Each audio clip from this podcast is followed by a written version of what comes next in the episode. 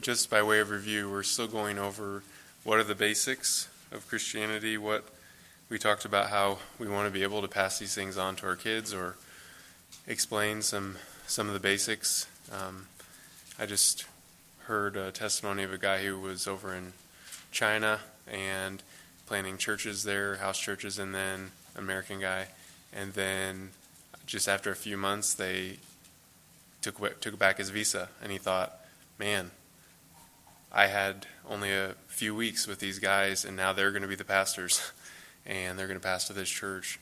And he realized, just looking through Acts, like that happened in Acts. There's things like that in Acts where some places Paul spent years, and some places it wasn't very long, and he passed off the church. And so, you know, um, there may be times like with the Ethiopian eunuch where we just have a few minutes, you know, to share with somebody before we never see him again. And just knowing that we can't have the whole Bible in our minds, at least I can't memorize it all.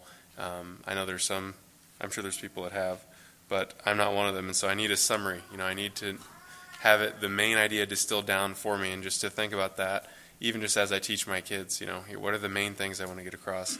And so that's the reason we're doing a question and answer is, uh, like I said before, basically trying to gear this towards everyone, but to where a three year old could repeat it and, and understand it and apply it. So um, that's the goal. And it hasn't been perfect, I know that. But one thing I was thinking about in terms of positive, there's not many time, or actually probably never, ever before, have uh, many people been able to repeat every point I've made for the last two months. and there's quite a few kids that can do it. So that's good. And some adults. So praise the Lord for that. Even that is just kind of an encouragement, um, however imperfect it's been, but there's some positives there. So, just by way of review, we've gone over a lot, really, a lot of ground, a lot of basic things. Why did God make me? Who is God? What is God's word? What is sin? Um, and today we're moving on to the gospel, which is here's the question What does Jesus' blood do? What does Jesus' blood do? And again, just as before, I feel like I was limited to four. I couldn't give more than four things, or it gets too much, especially for kids. So four had to narrow it down to four. And actually, there's a John Piper has a good book called 50 Reasons Jesus Came to Die. So he has 50, and I had narrowed down to four. So I'm, I did my best here. So, but here's the answer. What does what does Jesus' blood do? By faith, Jesus' blood washes us white as snow, frees us from our sin, gives us eternal life, and shows us how much God loves us. So I'm going to read that to you one more time. What does Jesus' blood do?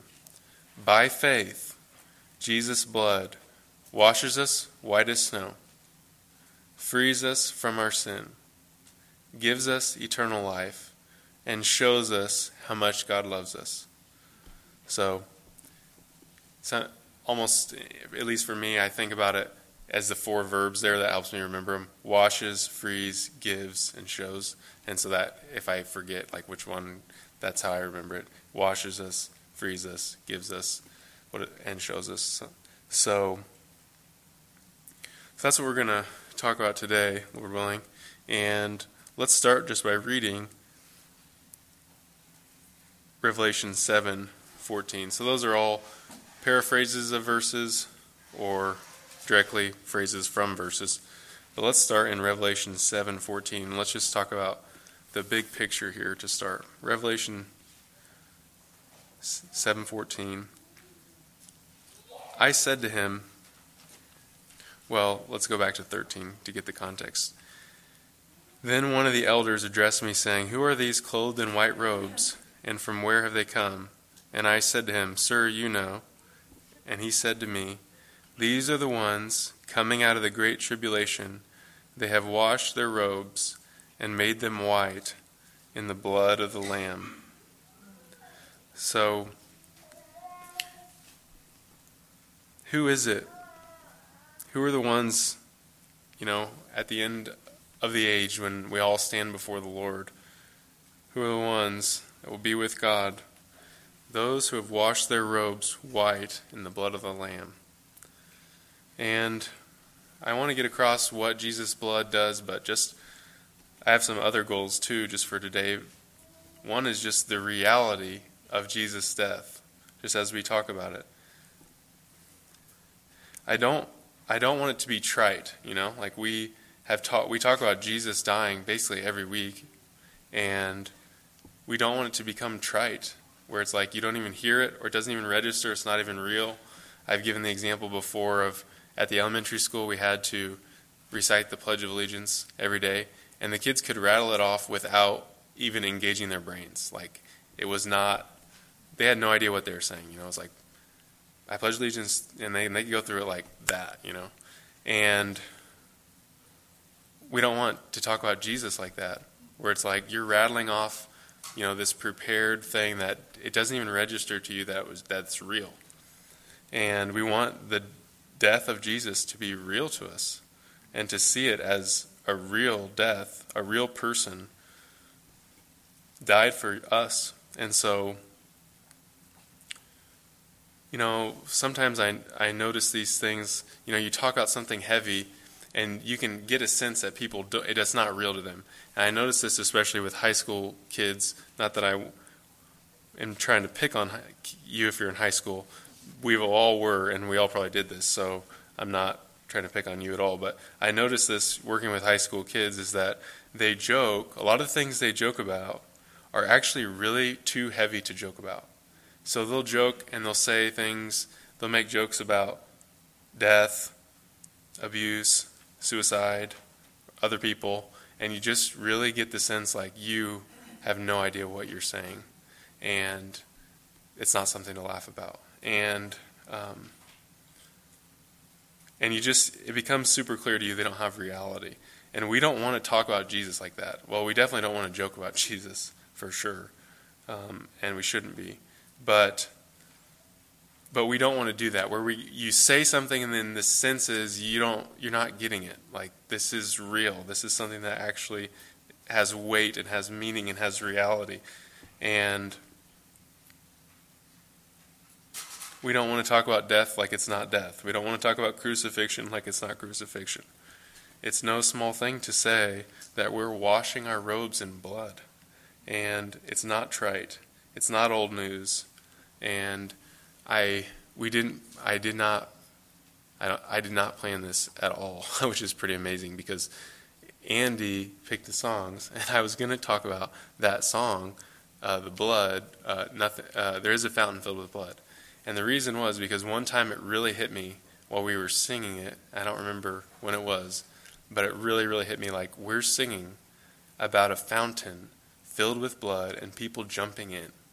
Like if if I pulled up a video, like, hey guys, I've got a video here, and uh, let's just watch it for a second. And then there's a fountain. You see the fountain, and then suddenly something starts coming out of it. Oh, it's blood, and then people start jumping into it. You'd be like, this is like a horror movie, um, because it would be scary, right? I mean, it's it's terrifying. But what we're saying is, we're talking about how Jesus really died, right? And there's real blood, and it's not like, it's almost like even this sermon is like PG 13, really, because we're talking about a person that was tortured to death and poured their blood out for, for you. It's, it is scary. And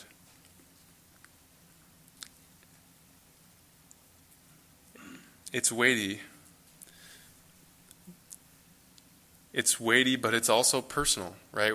And we already kind of talked about that people different people shared, Andy, and, and throughout the singing, really just the personalness of it, that it was for you, that it wasn't just he did just died just in general.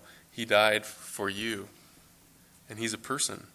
The gospel really comes down to a person, the the life, death, and resurrection of a person, Jesus, for you.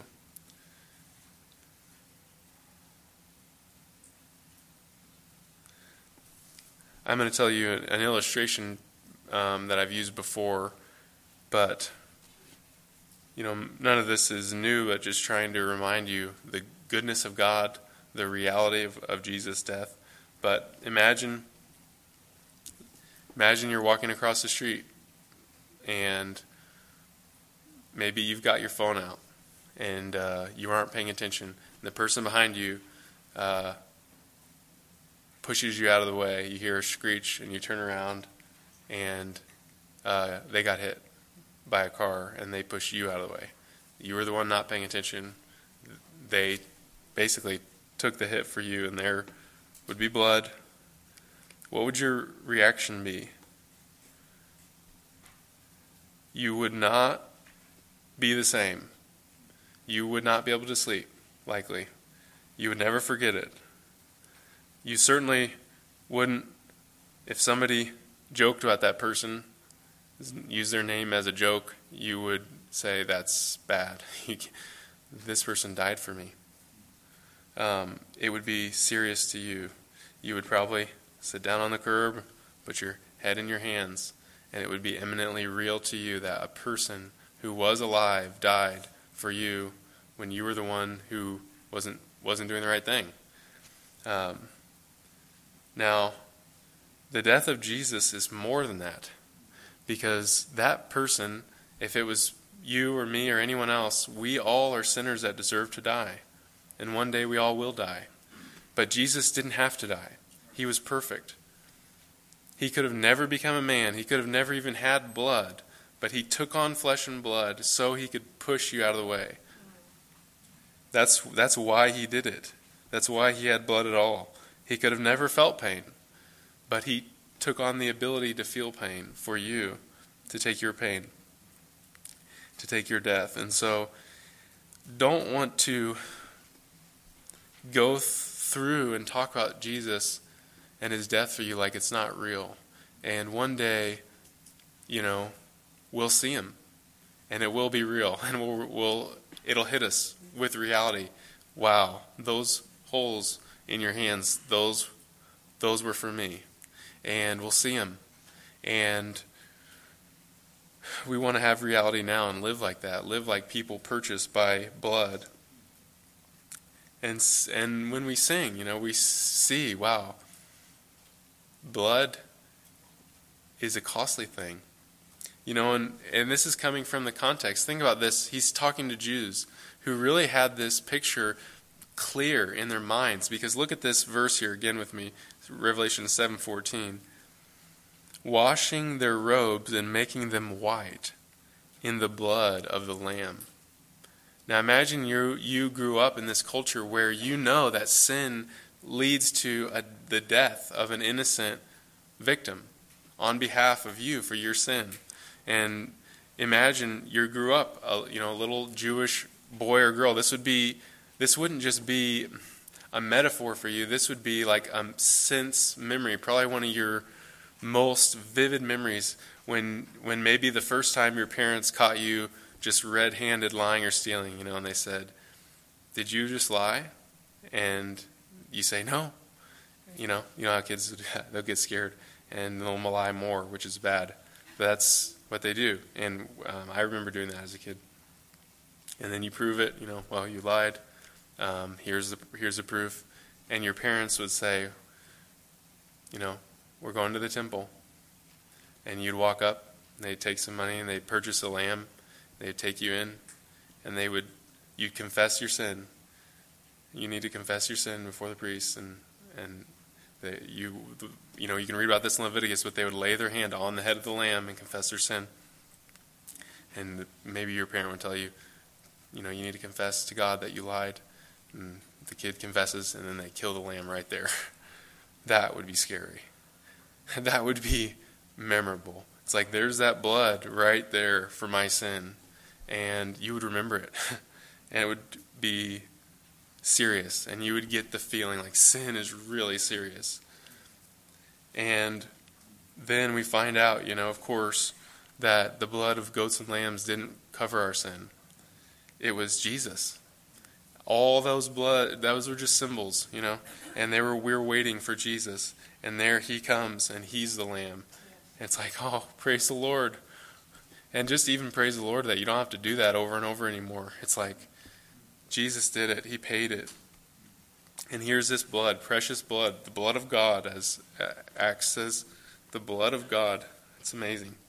Shed for you.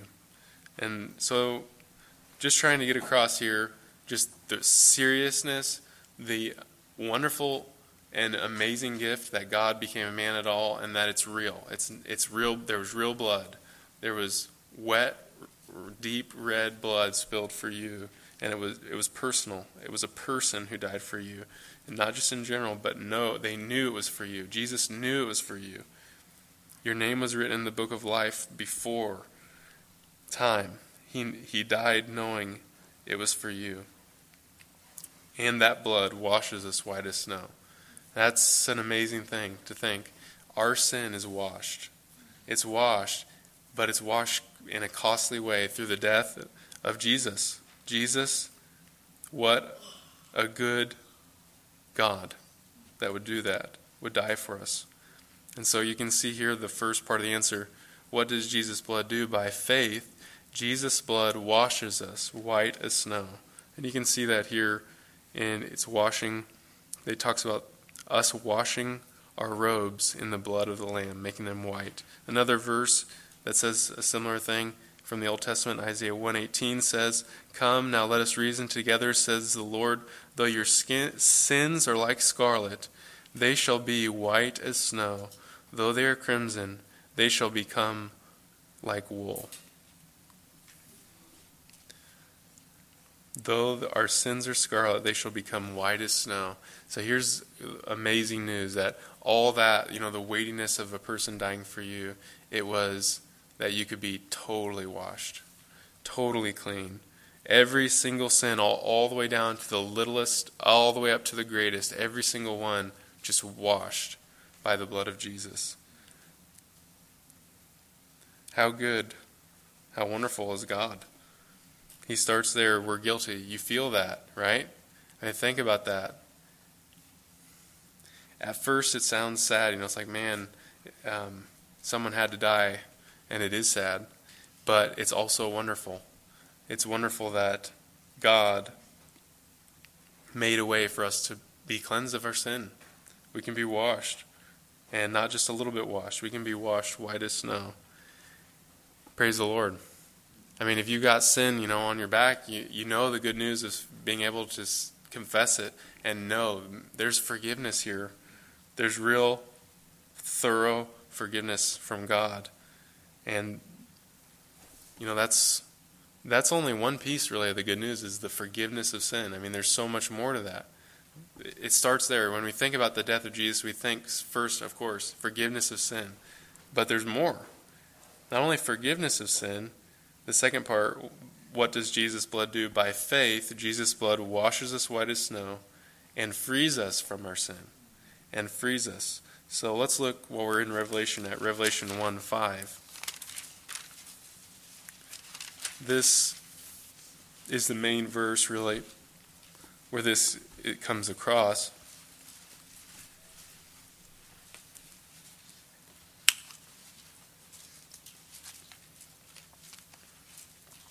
Revelation 1 5.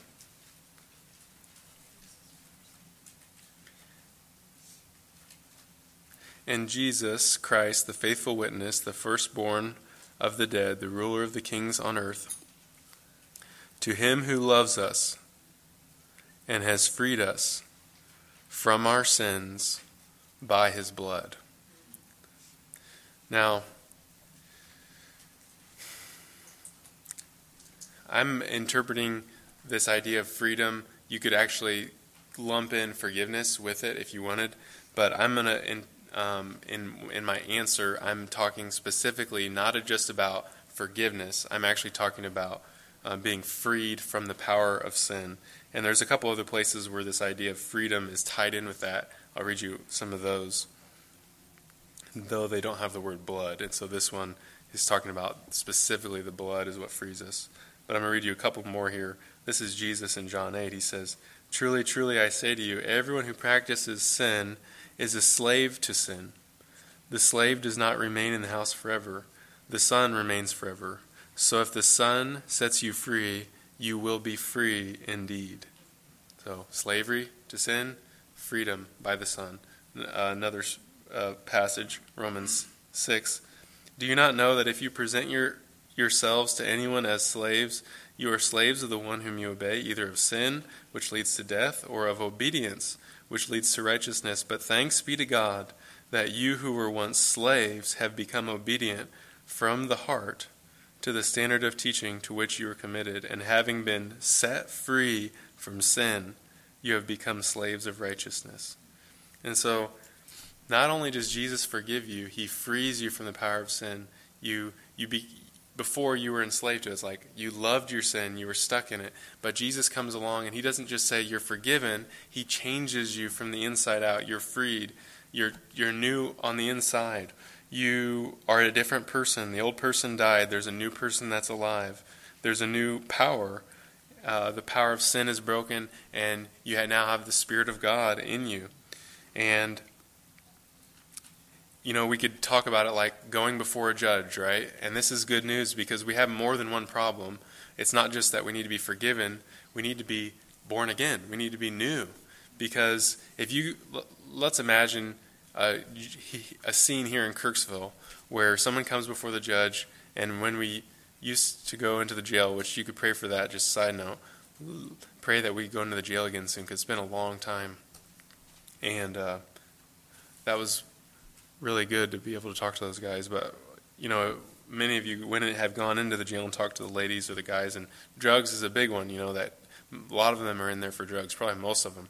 And I remember a really specific one time there was one guy and he came in and he was just broken up and he was telling this story basically how he had gone before the judge and the judge you know he said yeah i i, I did these all these drugs and um, basically the judge said i'm going to give you another chance you're going to be on parole you're going to have drug tests but i'm going to let you go um, and he knew if I do drugs, I will go back to jail for, I can't remember what he said, 15 years or something. I can't remember, a long time.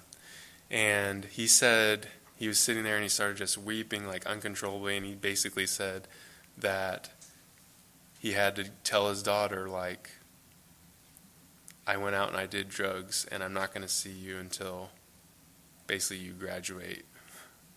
And I chose drugs over you, basically and he was just weeping. Like he was just realized, like I am a slave.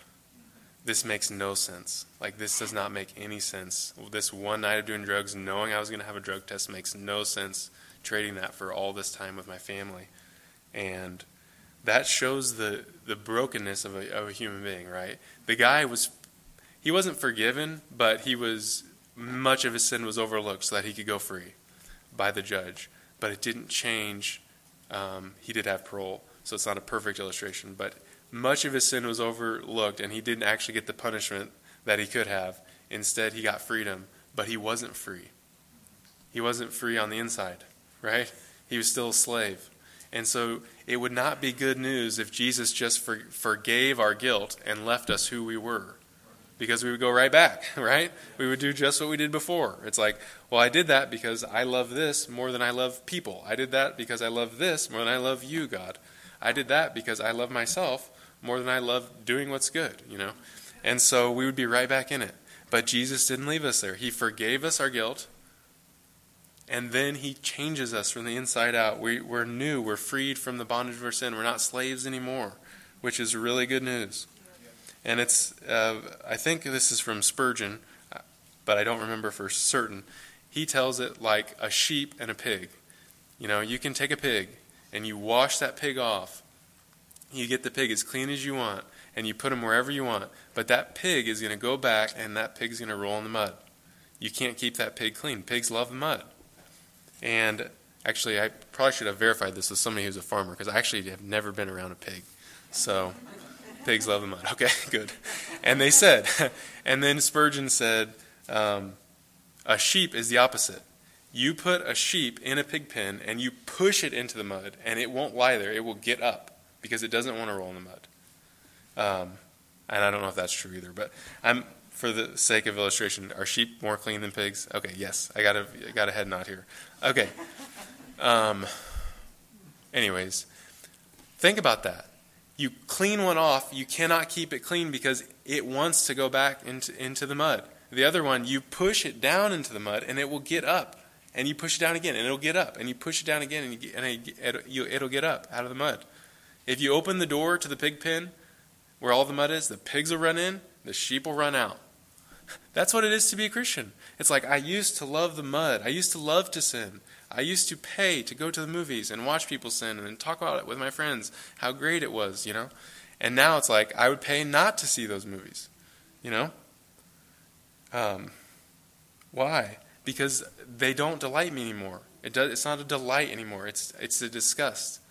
Um, and that's the way it is when Jesus frees us. We're new. It's these things that drew us in. It's like, I used to love this sin. Now I'm disgusted by this sin. I used to be bored by the Bible, by praying. Um, and now I love, I love God. I love talking to Him. I love pouring out my burdens to Him. I love reading what He has to say to me today. That's totally different. Praise the Lord. And it's by the blood of Jesus. We didn't change ourselves. We didn't free ourselves. We didn't see the, you know, it says if the Son sets you free, you'll be free indeed. It's not like these changes, like, I'm going to break these. Bam. No, Jesus came. He broke them. We couldn't do it ourselves. And you, uh, you know, if you are um, like me, you know, I tried so many times. I felt so guilty about much of my sin. Confess it, confess it. I'm gonna do. I'm gonna try harder. I'm gonna try harder, and I never could get free. But Jesus freed me.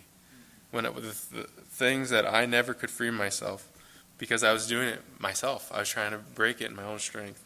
So praise the Lord that not only does He wash us white as snow, you know, forgive us of our sins, He frees us from our sins, the power of our sins. And that's good news for you, but it's also good news because you can share that, right? Like you you know people that are just slaves. And it's like we know the answer. Like it happened to me. Like I used to be totally enslaved and now I'm totally free by the grace of God, by the power of, of the blood of Jesus. And you can have it too. That's a good news to share. Good news for us. It's good news to share. And yeah, like I think it was last week that Lance was maybe it was I think it was Lance talking about sharing with kids. It's like I talked to my daughter, you know, it's like share with her. Like I, I I used to be really mean. I used to not care about people. I used to be not loving, you know. But Jesus saved me from my sins, you know. Um, and we can we can talk to people. I thought that was good advice from Lance a couple weeks ago. But so not only does Jesus' blood wash us white as snow, free us from our sin, it, He gives us eternal life. He gives us eternal life. So let's turn to John six.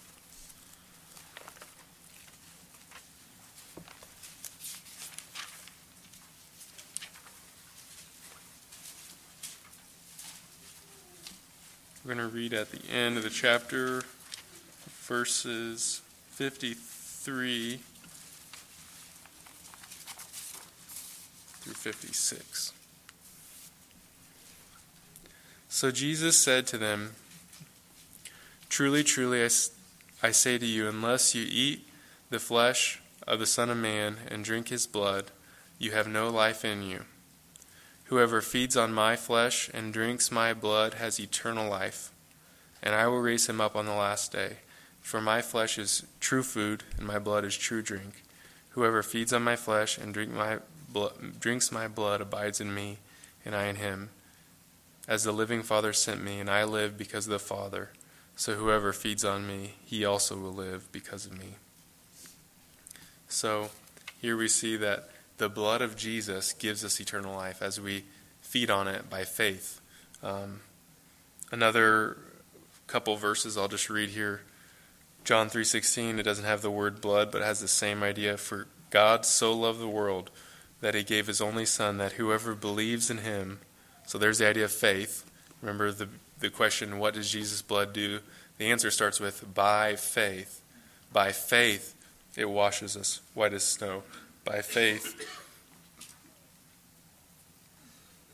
it frees us from our sin. By faith, it gives us eternal life. And so we see that not only does Jesus' blood forgive us, and not only does it free us, He gives us life, eternal life.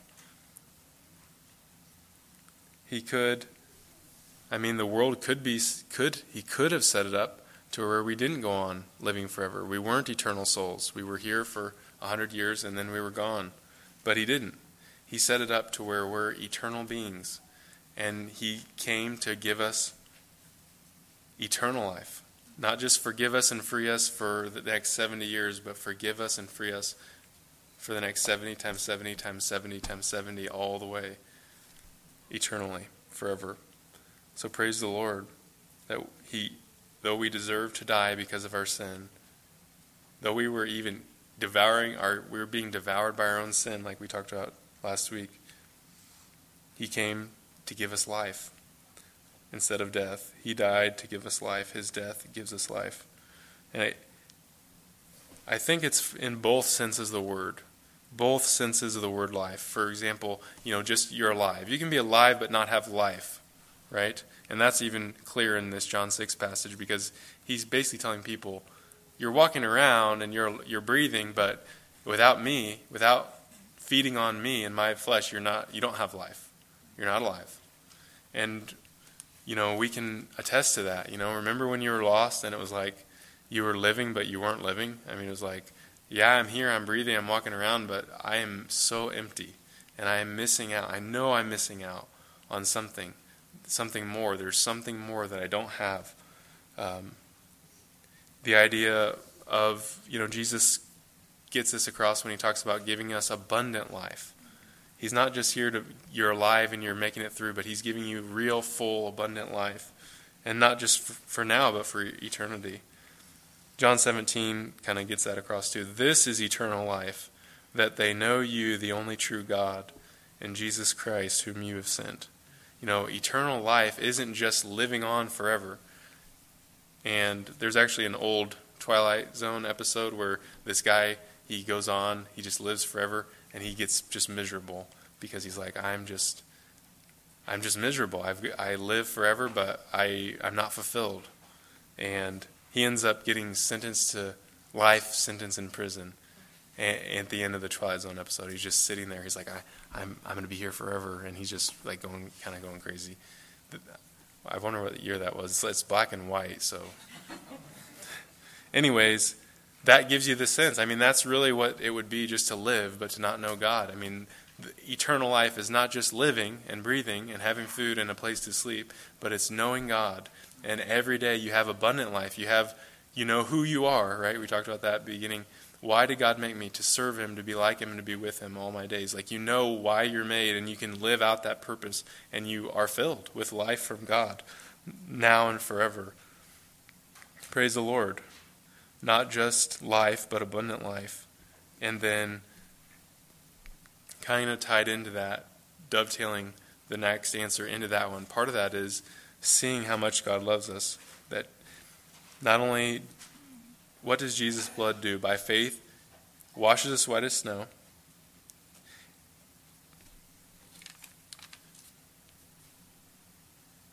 I'm I forgot the next one, so don't tell me because I won't remember. By faith, it washes white as snow. It frees us from our sin. It gives us eternal life, and it shows us how much God loves us. And it shows us how much God loves us. That's the last one.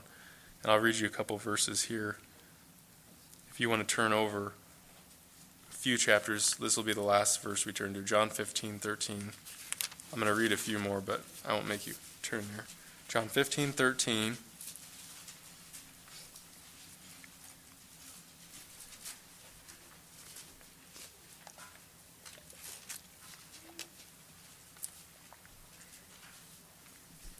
Greater love has no one than this, that someone lay down his life for his friends. Greater love has no one than this, that someone lay down his life for his friends. I'm just going to read you a couple more verses while related to that. For one will scarcely die for a righteous person, though for perhaps a good person one would dare even to die. But God shows his love for us in that while we were still sinners, Christ died for us. Romans 5 7 through 8. For God so loved the world, so loved the world, that he gave his only son that whoever believes in him should not perish but have eternal life. John 3:16. You know, part of that abundant life is God loves you. Not only do you know God, not only is God forgiving you of your sins, freeing you from your sins, not only is He giving you life, He, he really loves you. And this is what we know by faith. And so I might just ask you this do you believe that? Do you really believe that God loves you? Not only that He loves you, but think about this God couldn't have shown His love, how much He loves you, any more than He did. Greater love has no one than this, that someone lay down his life for his friends. And just, again, we've said this so many times, but just think about God could have made a thousand worlds, a thousand universes, just like that, with a word of his mouth, but he only had one son.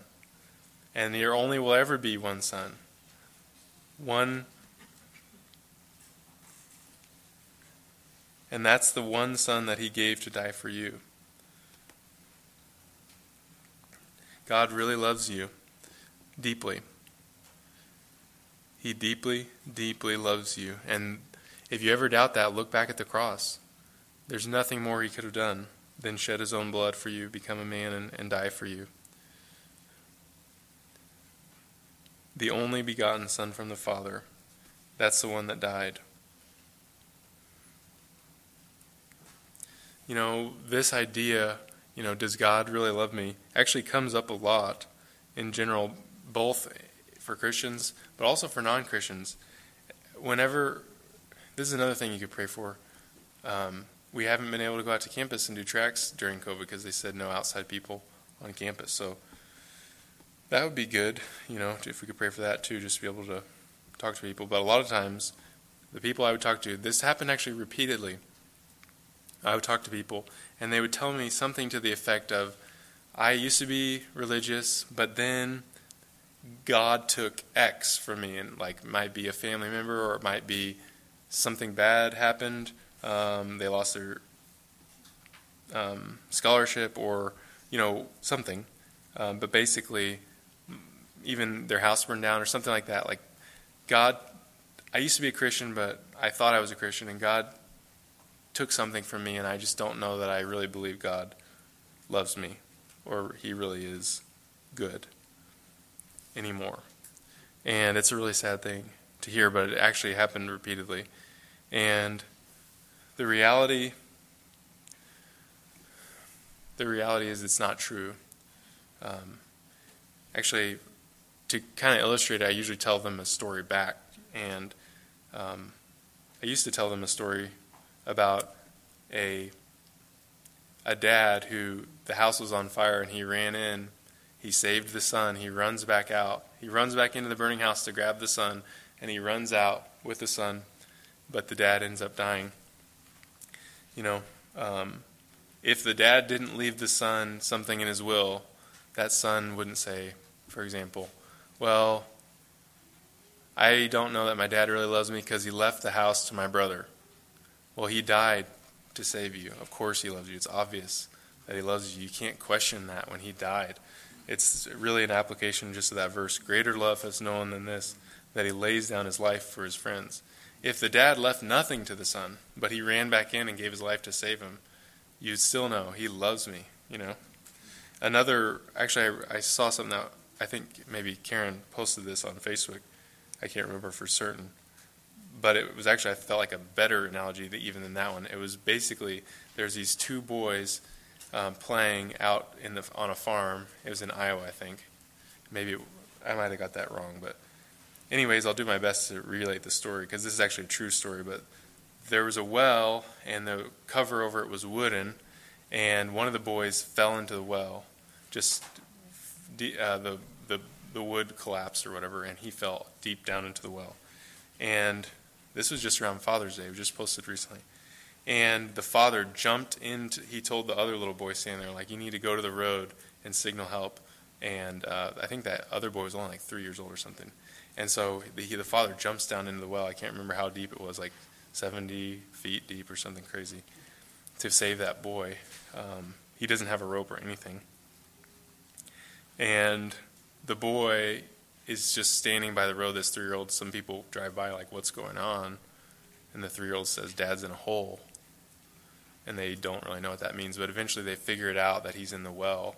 And he had jumped down there, and he had actually, his boy, I guess, couldn't swim very well.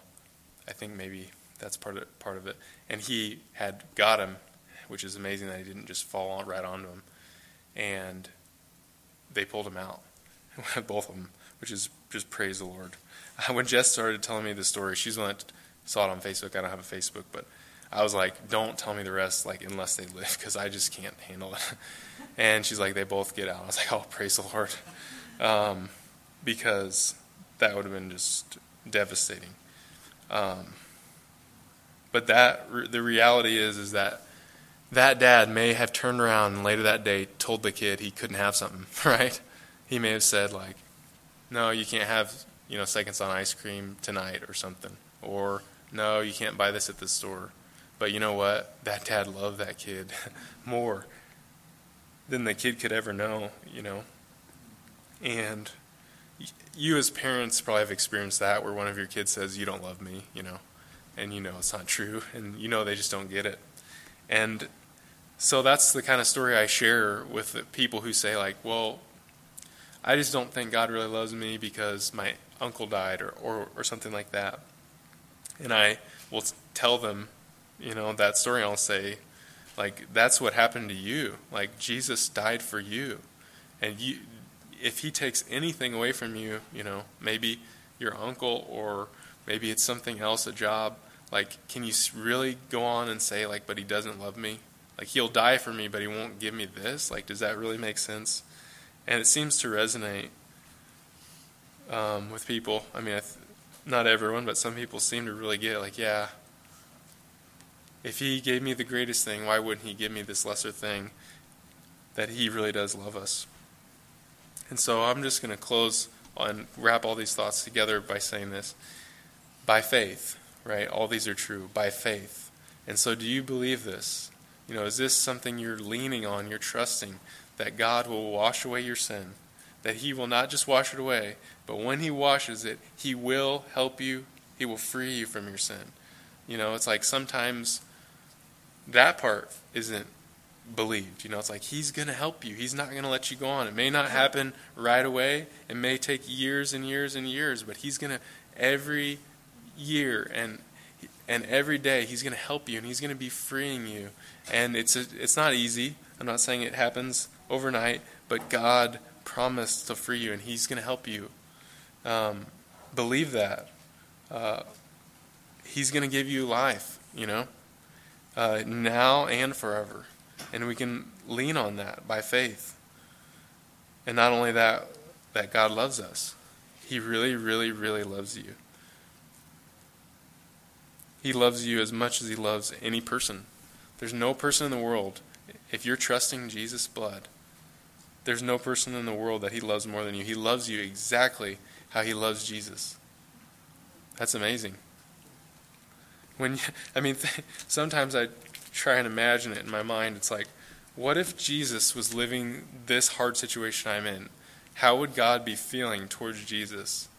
And it's really helpful. It's like God would just, I know God, which I can almost feel like the love that God would have for Jesus. But then it's like, yeah, but He loves me just that much.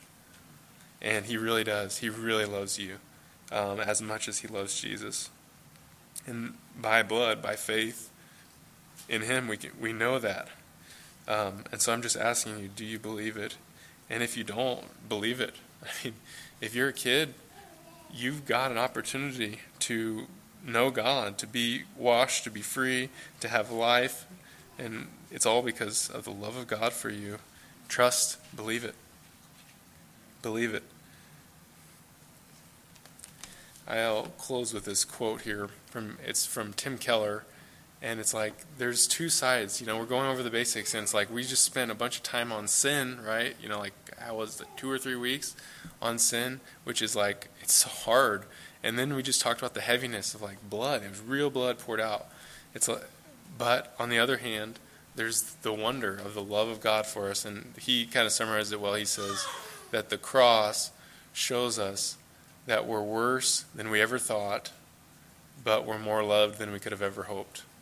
And that really summarizes it well. It's like, man, I really, I need Jesus, and more than I ever thought, but I'm more loved than I ever hoped. And so, praise the Lord for who He is and what He's done for us. Let's pray together. Father, we're thankful that not just Jesus loves us, but you loved us enough to watch Jesus die. And I'm sure that was inc- harder than I could ever imagine. I can't imagine. I can't imagine that. But you sent your son. We're thankful. And Jesus, we're thankful to you for being willing and laying your life down. We're thankful. Um, we want it to be real to us. We want to um, believe it uh, every day, live like we've been purchased, like you died for us. We need help. Pray you would help us. We're so thankful for forgiveness, for freedom, for life, and for your love. We we want to know more of each of those. We pray that there would be more in our, in our church and in our lives. I pray you'd save some of our kids pray you'd free us more and more from our sin, just like you promised, and free our kids. Pray you'd free people in the jail from their sins. And I pray you'd give us life. Would you just fill us here? And many, many people I know are going through very difficult things, and we need help. We need life from you. We need abundant life. Would you pour it into our hearts? We're trusting you. I do pray too. There, surely there's people who are who just even like was just shared, we just kind of doubt your love, and there's times where we're questioning it. Would you help us? We want to receive it as much as love as you have for us. We want to receive all of it, not just a little bit or something. So we need help in that. And we do just want to thank you, just in again, Father, for sending Jesus, and thank you, Jesus, for being willing to die. Amen.